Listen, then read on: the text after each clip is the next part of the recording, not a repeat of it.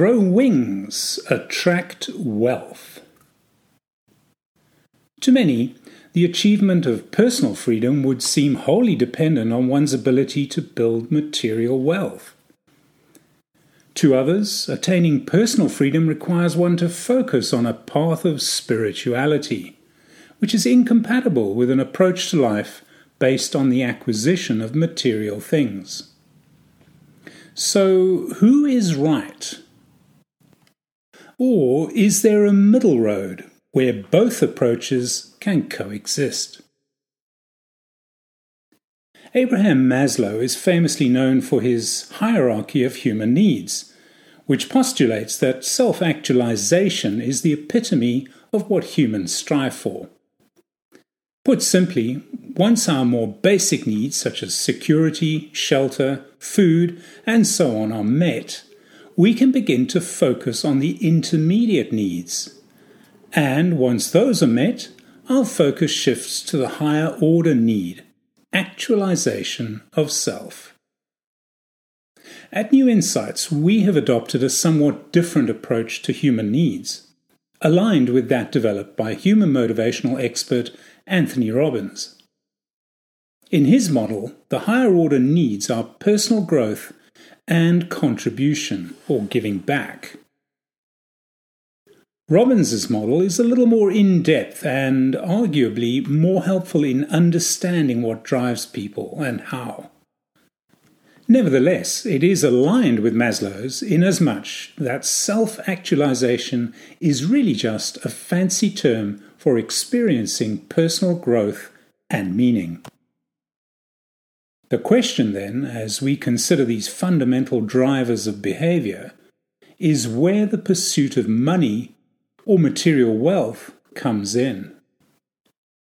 At New Insights, we are of the opinion, controversial perhaps, that striving for authentic personal growth, while at the same time building material wealth, is quite normal, acceptable, and even desirable. We believe that the concepts of wings and wealth need not be mutually exclusive pursuits. In fact, they can be entirely compatible. That said, we do not believe that the former is in any way dependent on the latter. On the contrary, we believe it is misguided to think that financial freedom is a necessary precursor to enjoying authentic personal freedom and growth. We do, however, believe that material wealth is often the natural outcome of a focus on personal freedom and growth. Let's explore this a little more. And by the way, the opinions expressed here are those we put forward for consideration in our life coach training program. The natural state of the universe, or closer to home, planet Earth, is one of abundance. Simply put, there is more than enough of everything we need to go around. Unfortunately, though, mankind has upset the state of natural abundance thanks to the greed of a relatively small minority. Some people, fearful of being deprived of what they regard as their fair share, make it their focus to hoard resources in quantities far greater than they need. They consider this action a form of insurance in what they see as a highly unpredictable world.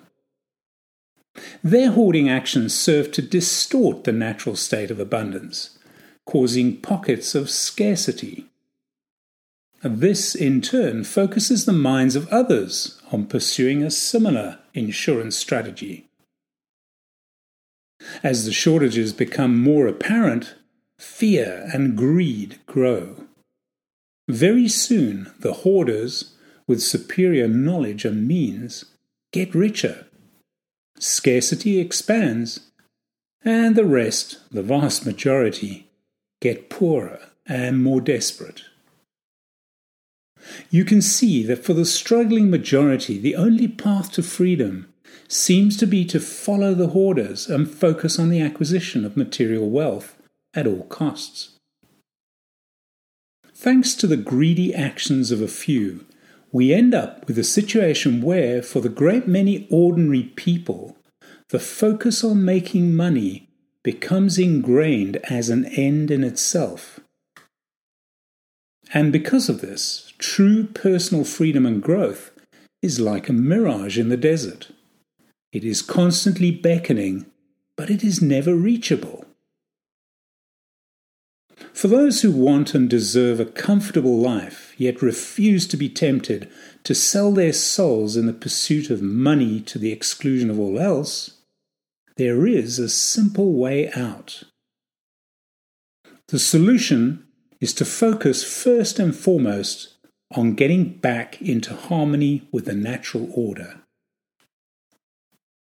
Rather than expending all your energy on the pursuit of money, in the mistaken belief that this will guarantee your freedom, you should focus your efforts on getting to know, understand, and appreciate yourself and your unique purpose in life, or why you are here.